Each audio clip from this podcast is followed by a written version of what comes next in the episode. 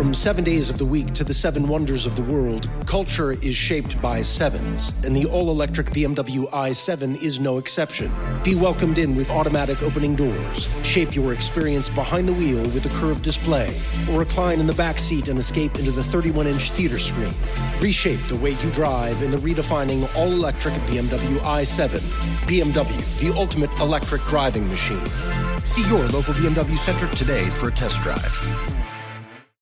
When you buy Kroger brand products, you feel like you're winning. That's because they offer proven quality at lower than low prices. In fact, we guarantee that you and your family will love how Kroger brand products taste, or you get your money back. So next time you're shopping for the family, look for delicious Kroger brand products because they'll make you all feel like you're winning. Shop now, in store, or online. Kroger, fresh for everyone. Put knowledge to work and grow your business with CIT. From transportation to healthcare to manufacturing, CIT offers commercial lending, leasing, and treasury management services for small and middle market businesses. Learn more at CIT.com. Put knowledge to work.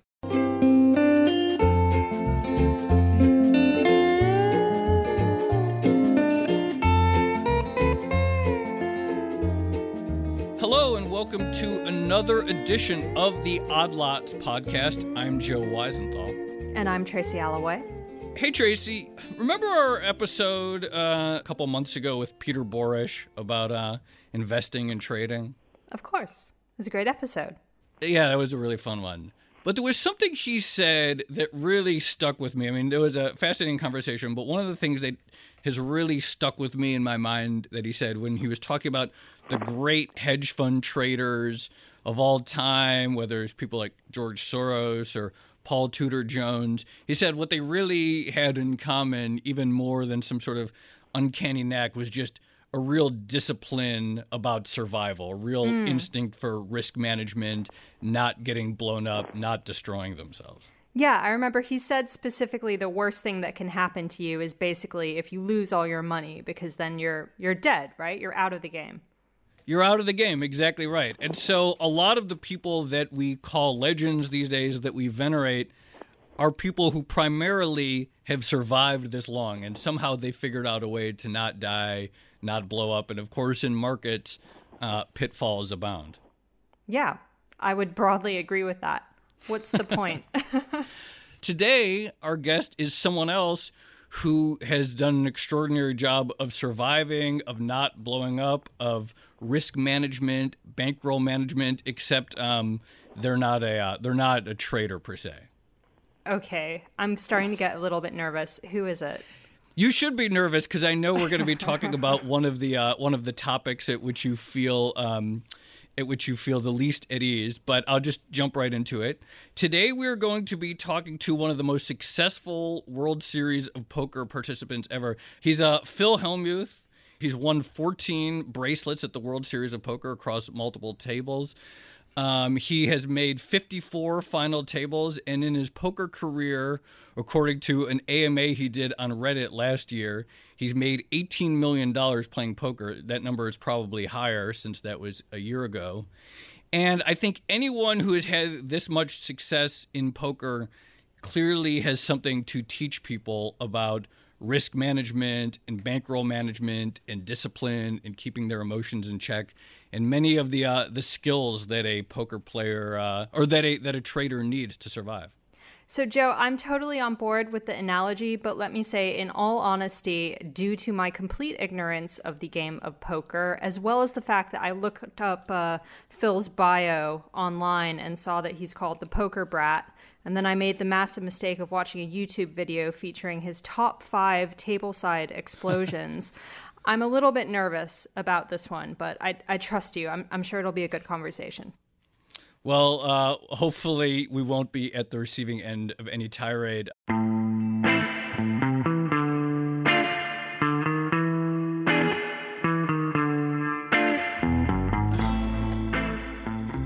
Phil Hellmuth, thank you very much for joining us. Okay, first of all, those tirades have tens of millions of views, so that's a good thing, I think.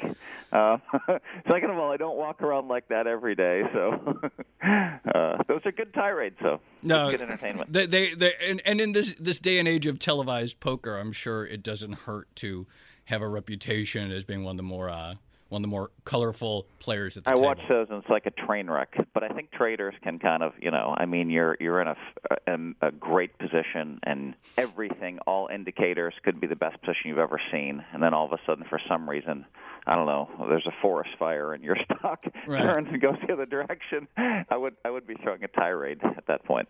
So so that's the interesting thing is that you do have this reputation for throwing tirades as Tracy mentioned your nickname is the poker brat, but you're obviously very successful at poker and so those tirades don't seem to translate into terrible play. In fact, you play quite well. So the popular term is you go on tilt. You start getting emotional. You start making you know bad bets that are driven by emotion. It doesn't seem like your tirades lead to bad bets. Well, that's true. I mean, I think I get rid of a lot of the emotion in the moment. And in the past, in my 20s, when that happened, I would definitely get on tilt. And I mean, of course, there's huge similarities there between trading and you know and poker and getting emotional and you know even more uh, analogies when you're talking about when you're buried in poker when you're stuck same thing in trading you know when you've lost a lot of money in a particular day you might make some bad decisions near the end of that day when you're losing a lot of money in a poker game you might make some bad decisions you know near the end of that game and it's there's some definite similarities there yeah, interesting. As I was hearing you guys open the show, I was thinking, um, I was thinking that a lot of the guys that have been around forever, both in your industry and somebody like a Warren Buffett, all kind of share the same thing. Uh, and that's not to risk too much of their money on any given day. And that's something that, mm. you know, I've been made fun of or criticized in the poker world, especially by people that don't understand. Uh, so the criticism is not fair. Um, because I wouldn't risk enough a higher percentage of my net worth, uh, choosing instead to be staked. For example, there's a series of six poker tournaments I'm about to enter, and I needed to raise six hundred and uh, six hundred sixty-seven thousand two hundred and twenty-two dollars. A very specific number. Um, I emailed my friends. I raised it in four hours to play poker tournaments. Now, it's a very high risk investment, including a 300k but you know I'll probably get criticized because you know I'll probably have 25% of myself in those tournaments opting to look a little bit more like a hedge fund and, and mm. taking you know a 15% free roll and then putting some of my own cash in Joe and I have spoken about this on this podcast before, and that's the idea of a mathematical formula that basically dictates the ideal amount of money that you should bet on each trade or each hand of poker, and that's the Kelly criterion. Is something like that something that you would use when you actually play poker? The Kelly criteria is very interesting. Um, you know, we've discussed this for a long time in poker as well. I, I, I mean I, I'm probably even more conservative than that. So, hmm. you know, I, I, I've understood for for a long time. Um, you know, I was married. I've been married and have you know kids for forever. Basically, my sons are now 26 and 23, and you know, I couldn't. If I made one bad decision at the table, it could really affect my life. And and I had a wife and two kids depending on me, and I couldn't make those decisions. I remember playing poker. I remember strolling into a poker room in LA in around 2004 and you know I kind of kind of feels like all eyes are on me when I walk in a poker room. I feel like a, a U.S. president when I'm in the World Series of Poker. Everybody's staring at me, and you know, and I remember walking in and and sitting down at like a hundred, two hundred game, and there was a eight and sixteen hundred game, and there was a four and eight hundred game, and there was a three and six hundred game, and here I sat in this game and everybody's watching me, and I know they're all judging me. Oh my God, Phil's playing a hundred, two hundred, and it was a real, it was a real, uh, you know, kind of hurt my pride a lot. And I said, listen, you're doing this for your wife and your kids, and you're just being really smart. And you know, if people want to, you know, judge you, that's fine. Be judged. You know. Um, and so, you know, I was willing to to do things like that rather than rather than risk too much money on any given day. So I think this is this is really interesting. A few things here. One is maybe a lot of people don't realize this, but tell us a little bit more about how it works. The idea of being staked. So you're entering these six tournaments. People are essentially invested in you. They're, you're playing with their money. Explain how that how that works. Well, I've been lucky to have some really amazing friends who have, you know, wanted to invest money in me, and I've been extraordinarily lucky in that over the years I've probably had 50 people invest money. There's one or two that are losing, and maybe they've lost a combined total of 70,000. On the other hand, I've made four or five million dollars for everybody else. So, you know, I try to invite anybody who's lost into my next deal. So as time has passed last year I put together my first fund and I wasn't sure how it would go. I'm like, oh my god, I need to raise five hundred and fifty thousand dollars. You know, can I do it? So I designed a fund where I would get a ten percent free roll, and I'd put up the first ten percent myself. So I'd be playing twenty for twenty percent. And uh, you know, the nice thing about this versus traditional traditional deals are deals where you would have makeup. In other words, I would have someone staking me, and if I lost $150,000 straight, they would get their 150,000 off the top. So theoretically, if I'm a great poker player, I'm eventually always going to end up making that person money, but they might have to carry a $300,000 loss for a couple of years. And so, you know, but in this case, it's just much cleaner. Just just just have your friends put in a bunch of money. So last year was my first kind of fund uh, my friends put in 550. I hit for 1.6 million right away, and uh, and I, I was a little bit unlucky to not hit for more. Now for them, imagine this is beyond like the Kentucky Derby. The Kentucky Derby lasts for two minutes. They were actually able to watch me live on television for three full days in a three hundred thousand dollar buy-in tournament. And if I would have gotten there in the other two events, I would have been on a live stream where they could have watched me. So it's kind of fun when you have 10% of somebody and you're rooting for them to be able to watch for three straight days if you want to. And uh, so it's pretty cool. And and this year, of course, last year I was surprised my fund sold out in like 23 hours, and of course this year four hours. And and I could have raised a million dollars in four hours if I wanted to. And of course, that will all go away if I'm not successful. So there's a lot of pressure on me because I took my friend's money in for this latest fund. So, and it's only six or seven events, I think. So. Uh, Phil, forgive me if this is a really simplistic question, but what happens if the worst occurs and you do lose all your money and you do lose your bankroll? Then what's like the next step for you? If I lost the fund, um, then several of my friends would lose sixty-six thousand dollars or whatever. It's okay. Uh, they're all super wealthy. Um, but it's not really okay because I really want to win. But I think next year, if I tried to raise six a million dollars in four or five hours, I would be able to do it again.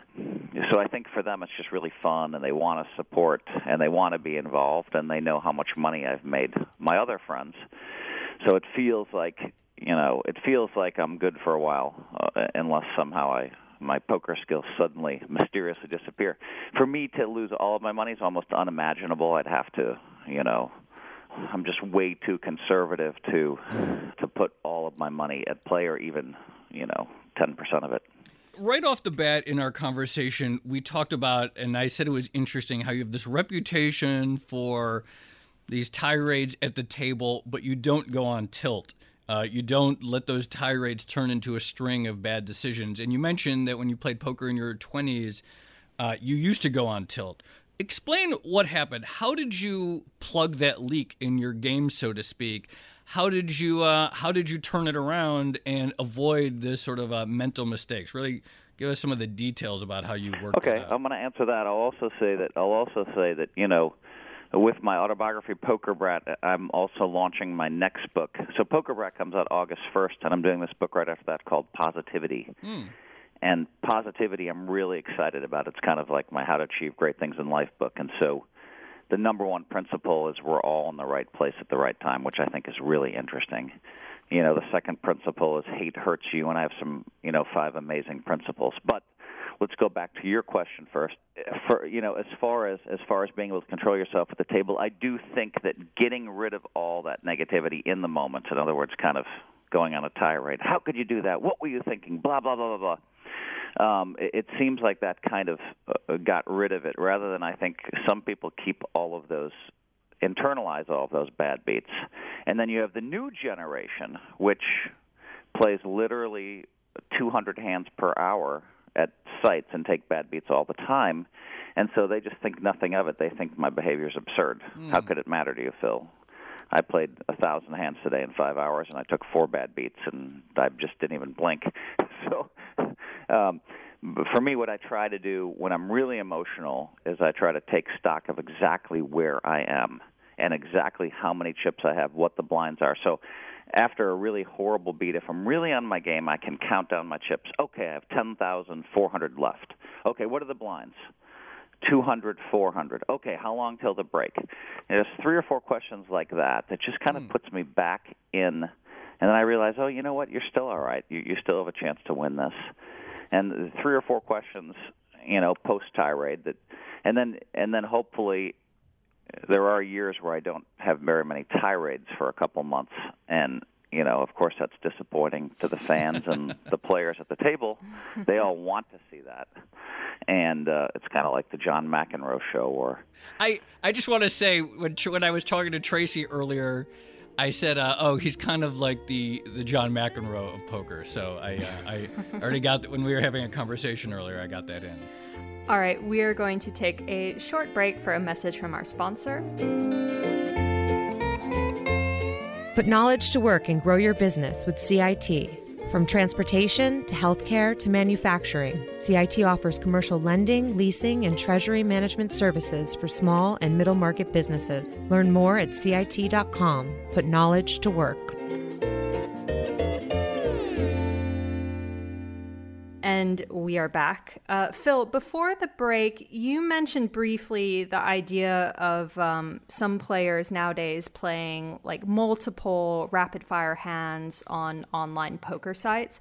And I have to say, in my extensive research of poker um, before we started this podcast, I, I did come across some online players who seem to suggest that they don't really like you. They don't really like the way that you play poker. They think you make mathematically incorrect decisions. Um, what's your response to that? No, I, lo- I really I do love that question um, because it opens up a whole kind of fun can of worms for me. So you have to understand they these guys are some really great uh, players out there that are completely mathematically based and they come up with amazing elegant theories and it's it's kind of fun to watch and see but i can read their elegant theories in about 10 minutes oh, you're doing this for this reason, that for that reason. And you can dig in a little bit deeper. Maybe it takes a couple of hours to fully kind of grasp it. But for, as, a, as a professional who's studied his whole life poker, I see their theories in about 10 minutes. And then, and then, but what they can never have, what I have, they can never have. You can't buy it. You can't, you know, it's not for sale.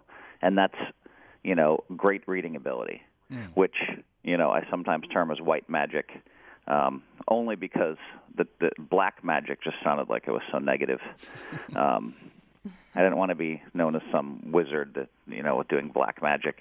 Um, and, and it's like one of the one of the really great young players. I was trying to explain to him why I folded a hand, and I'm like, "Well, I thought he was really strong," and he's like, "What? What?"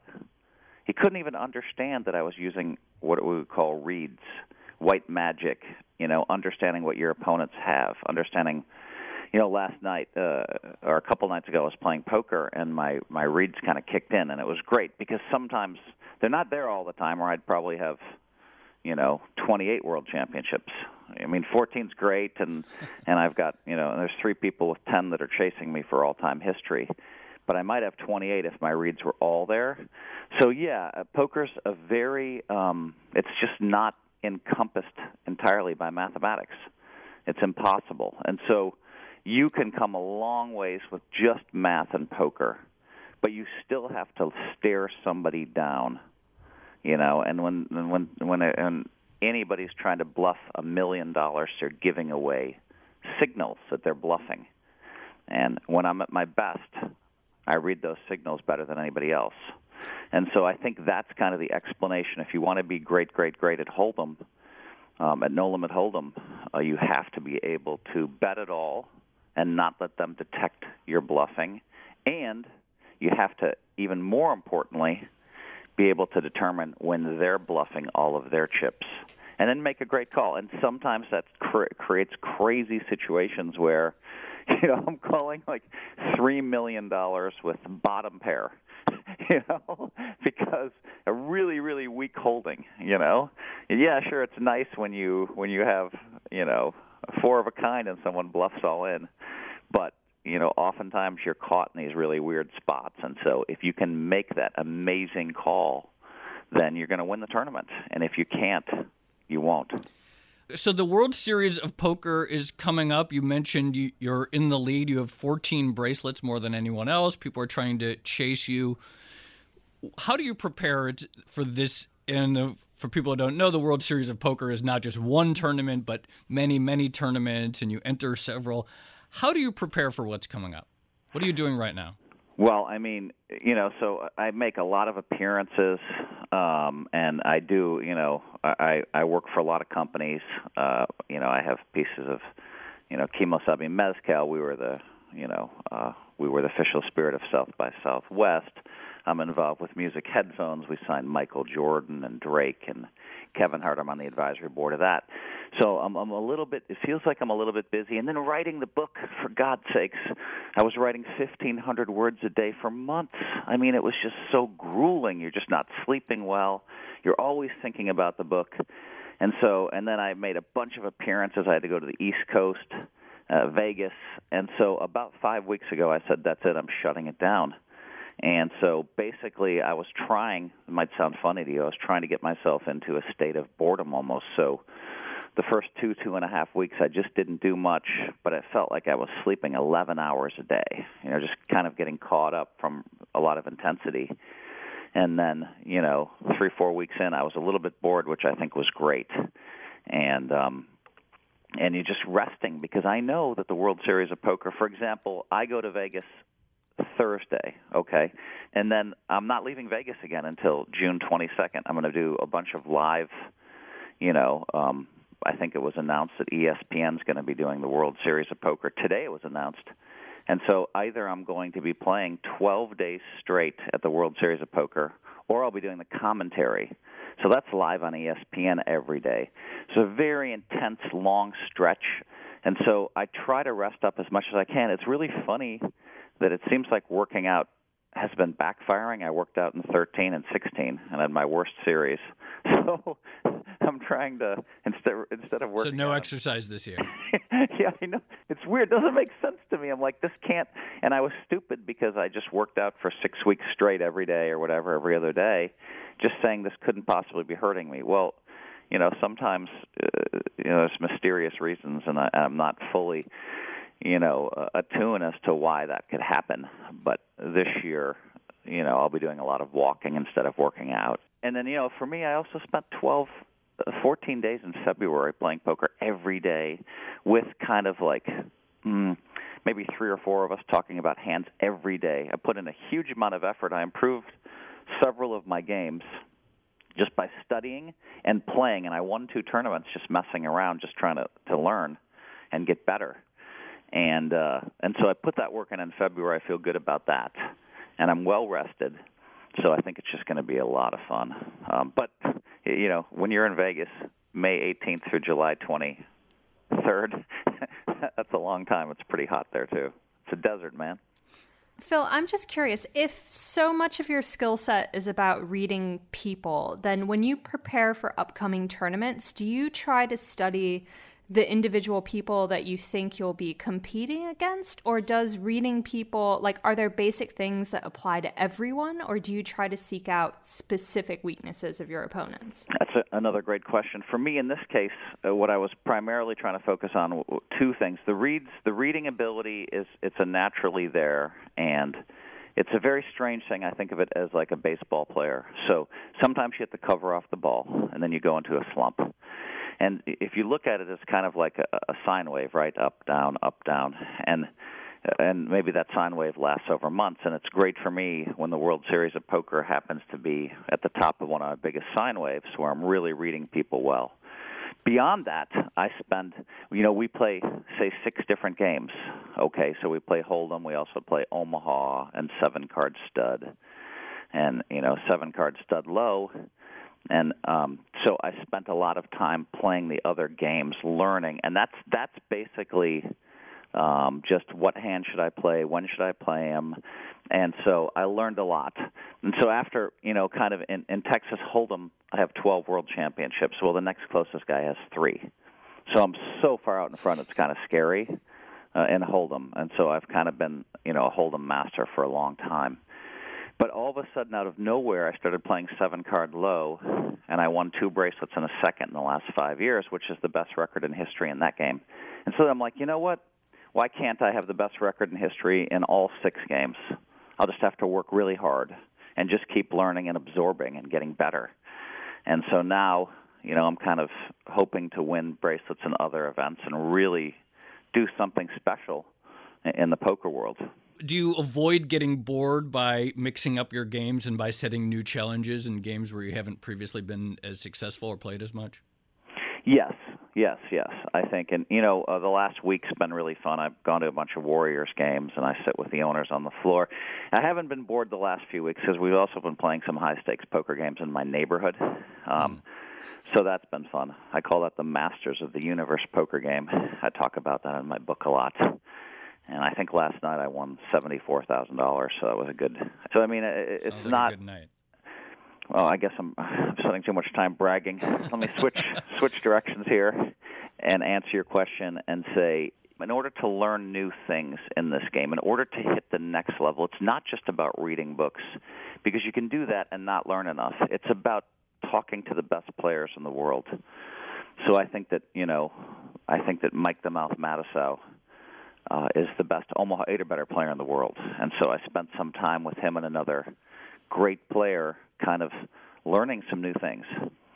And so, to me, I have access to the greatest poker players in the world, and they're all willing to give me information because they just want to ask me questions about Hold'em.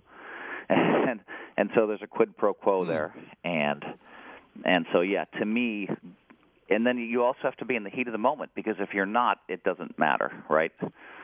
So that's why playing tournaments every day for 14 days in February and just studying with the best in the world at each specific game was extraordinarily helpful for me. When you look to the future of poker, do you think, you know, in-person table games are here to stay or do you think increasingly it's going to be dominated by online players? Well, see, for me, uh, very interesting. So when you when I be, when I came up in poker, the best players in the world were great at reading people. So there's a bunch of guys. I mean, I wouldn't use the word psychic, but a bunch of guys that were just great at reading people, and they just kept making great moves and rising up and winning all the money in poker. And then all of a sudden, a blessing for me, really, in 03, 04, 05, we had literally a hundred million people throughout the globe start to play poker and uh, it turns out that the guys that the the group that rose to the top did not have great reading abilities and was not great at disguising themselves when they were betting. In other words, they were just sitting there playing 200, 300 hands an hour. Uh, have great skill sets. They don't get tired easily. They don't go on tilt. Um, but they didn't have great reading abilities and they couldn't disguise themselves. And so then all of a sudden all these guys made you know millions and tens of millions of dollars and flooded into the poker world. But to me they were all super easy targets. Oh my god. Here's a guy that that can't read me so i can just bluff him at will and he's not even looking at me. And then here's a guy that here's a guy that every time he bluffs, like his left finger shakes or whatever, you know. So it, it went from a very kind of sophisticated reading game to more just jammed up with math. And so for me, it was a bonanza. And so hmm. you know, I just made tons of final tables. I mean, we'd have you know, one tournament I won had 3,600 players, another one had 1,600 players, and it was just a matter of just beating the players at your table over four days. And so, you know, and I started, so it was it was great for me. And now there's been just a little bit of a shakeup because these, you know, these kind of online phenoms and talents have gotten better at reading. And uh, but there's still a huge percentage that that's really not into basically what poker really is. And and so it's still good for me. And but can you imagine then, for some reason, all of the people who are great at reading people, some of them switched to online poker, and they and they couldn't compete with those guys. Well, I just stayed in the real world for the most part, and so yeah, I like competing against uh, that. Now, of course, there are a bunch of uh, great young players now that that have both, right? That that just know the math in and out and have great reads. So, Phil, I think uh, you know we're going to wrap up. I want to ask you one more question. I know you want to talk about positivity, and so let's wrap this up. I mean, we all get into modes, whether we're at a poker table, whether we're trading, whether we're at work or something else. You get negative. You make bad decisions. They feed on each other. You dig in. You burn out. I do think it's very interesting that you know your your focus on positivity does seem to contrast with your reputation. But real quickly, how do you snap into a positive mood? How do you maintain that? Because it's so easy to lose it. It is, and and you know, I mean, of course, I'm great at losing it too. You know, um, obviously, my nickname's the Poker Brat, right? Um, but I mean, the positivity stuff uh, for me, it's really important. You know, it's some little tricks like you know, writing down on your bathroom mirror your blessings. Really important, and I can tell you if you think about it a lot, you'll always put at the top of your list your health if you have great health, that's always the number one thing. It goes above family, it goes above everything. Health. If you don't have health, you really don't have anything. So, having a list, and and you know my list on my bathroom mirror: great health, you know, a great wife and and children, and great health for them. And then 14 world championships, and then the best-selling New York Times bestsellers, and all the other stuff. But you have to have. That's a really great thing to have. You know, a list of blessings on your mirror. And next to that, I have a list of goals and so, you know, when I'm brushing my teeth, I can see my goal list, and that's for that year. 2017 goals. You know, win three World Series of poker bracelets. You know, make sure that Poker Brat's a New York Times bestseller. You know, make sure that I write positivity and get it out by the end of the year. You know, just some of my goals. And so I think when I look at that bathroom mirror and whether I'm consciously or unconsciously seeing it, number one, it's shifting my mood towards, wow, there's a lot to be thankful for. And this is what I want to accomplish today. And you know, this is just some of the tricks that I use to kind of keep me, you know. And um, so, yeah, staying positive I think is huge. And of course, you'll probably see me on television whining way too much, acting like a poker brat. But those th- that's really about you know one percent two percent of my poker life is like that, maybe three percent, and it's you know one tenth of one percent of my regular life. But the poker brat has been very good to me. You know, being the bad boy has a lot of perks. All right. Phil Hellmuth, this was a great conversation. I think people listening to it will come away not thinking you're a brat at all.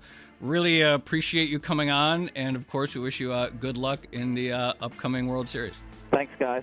All the traders out there, risk less money. I love that. Perfect ending.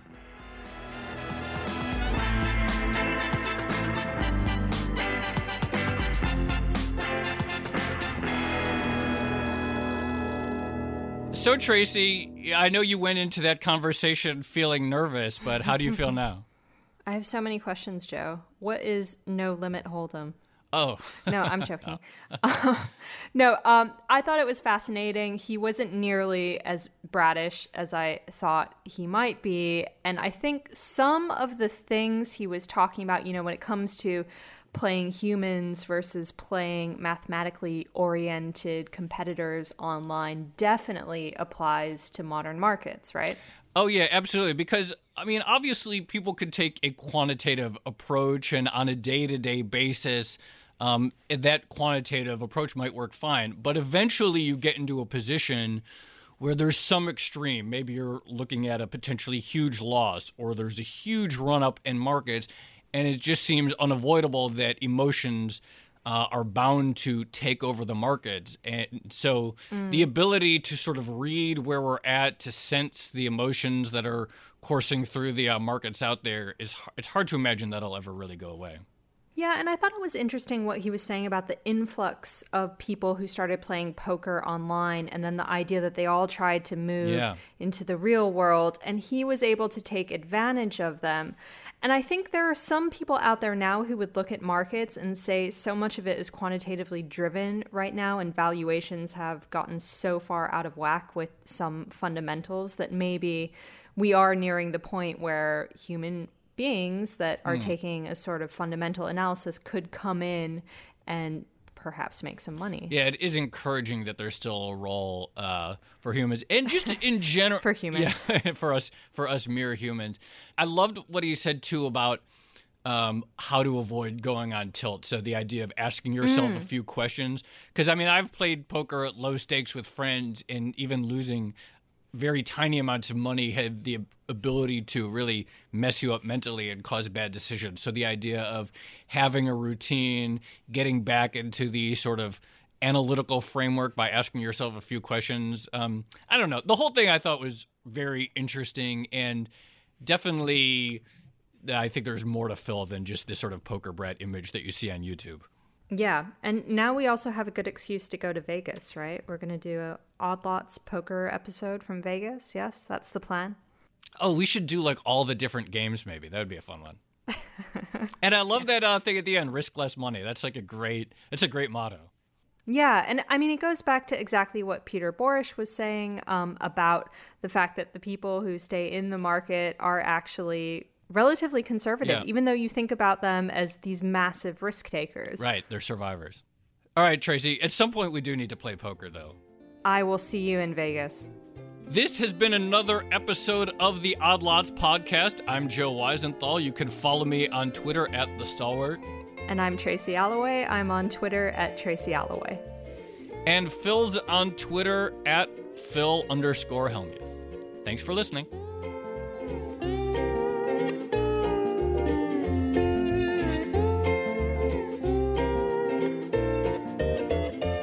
Put knowledge to work and grow your business with CIT.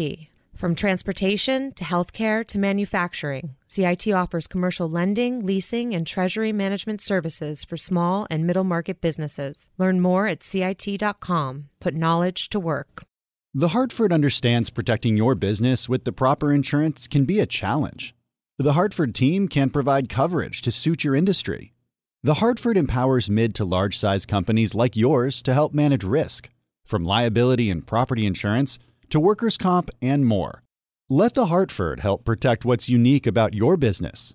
Learn how at thehartford.com. Top Thrill 2 is like no other course. Two 420 foot vertical speedways, three launches. All right, let's talk strategy. Copy that, driver. Go for maximum acceleration off the start. Roger that. You've got a short straightaway to push from 0 to 74 on the first vertical speedway. And what about the rollback? Rollback will set you up for an explosive reverse climb 420 feet in the sky so you reach 0 G's in total weightlessness. 420 feet of straight up speed. Let's get it. Top Thrill 2, the world's tallest and fastest triple launch strata coaster. Get your tickets at cedarpoint.com.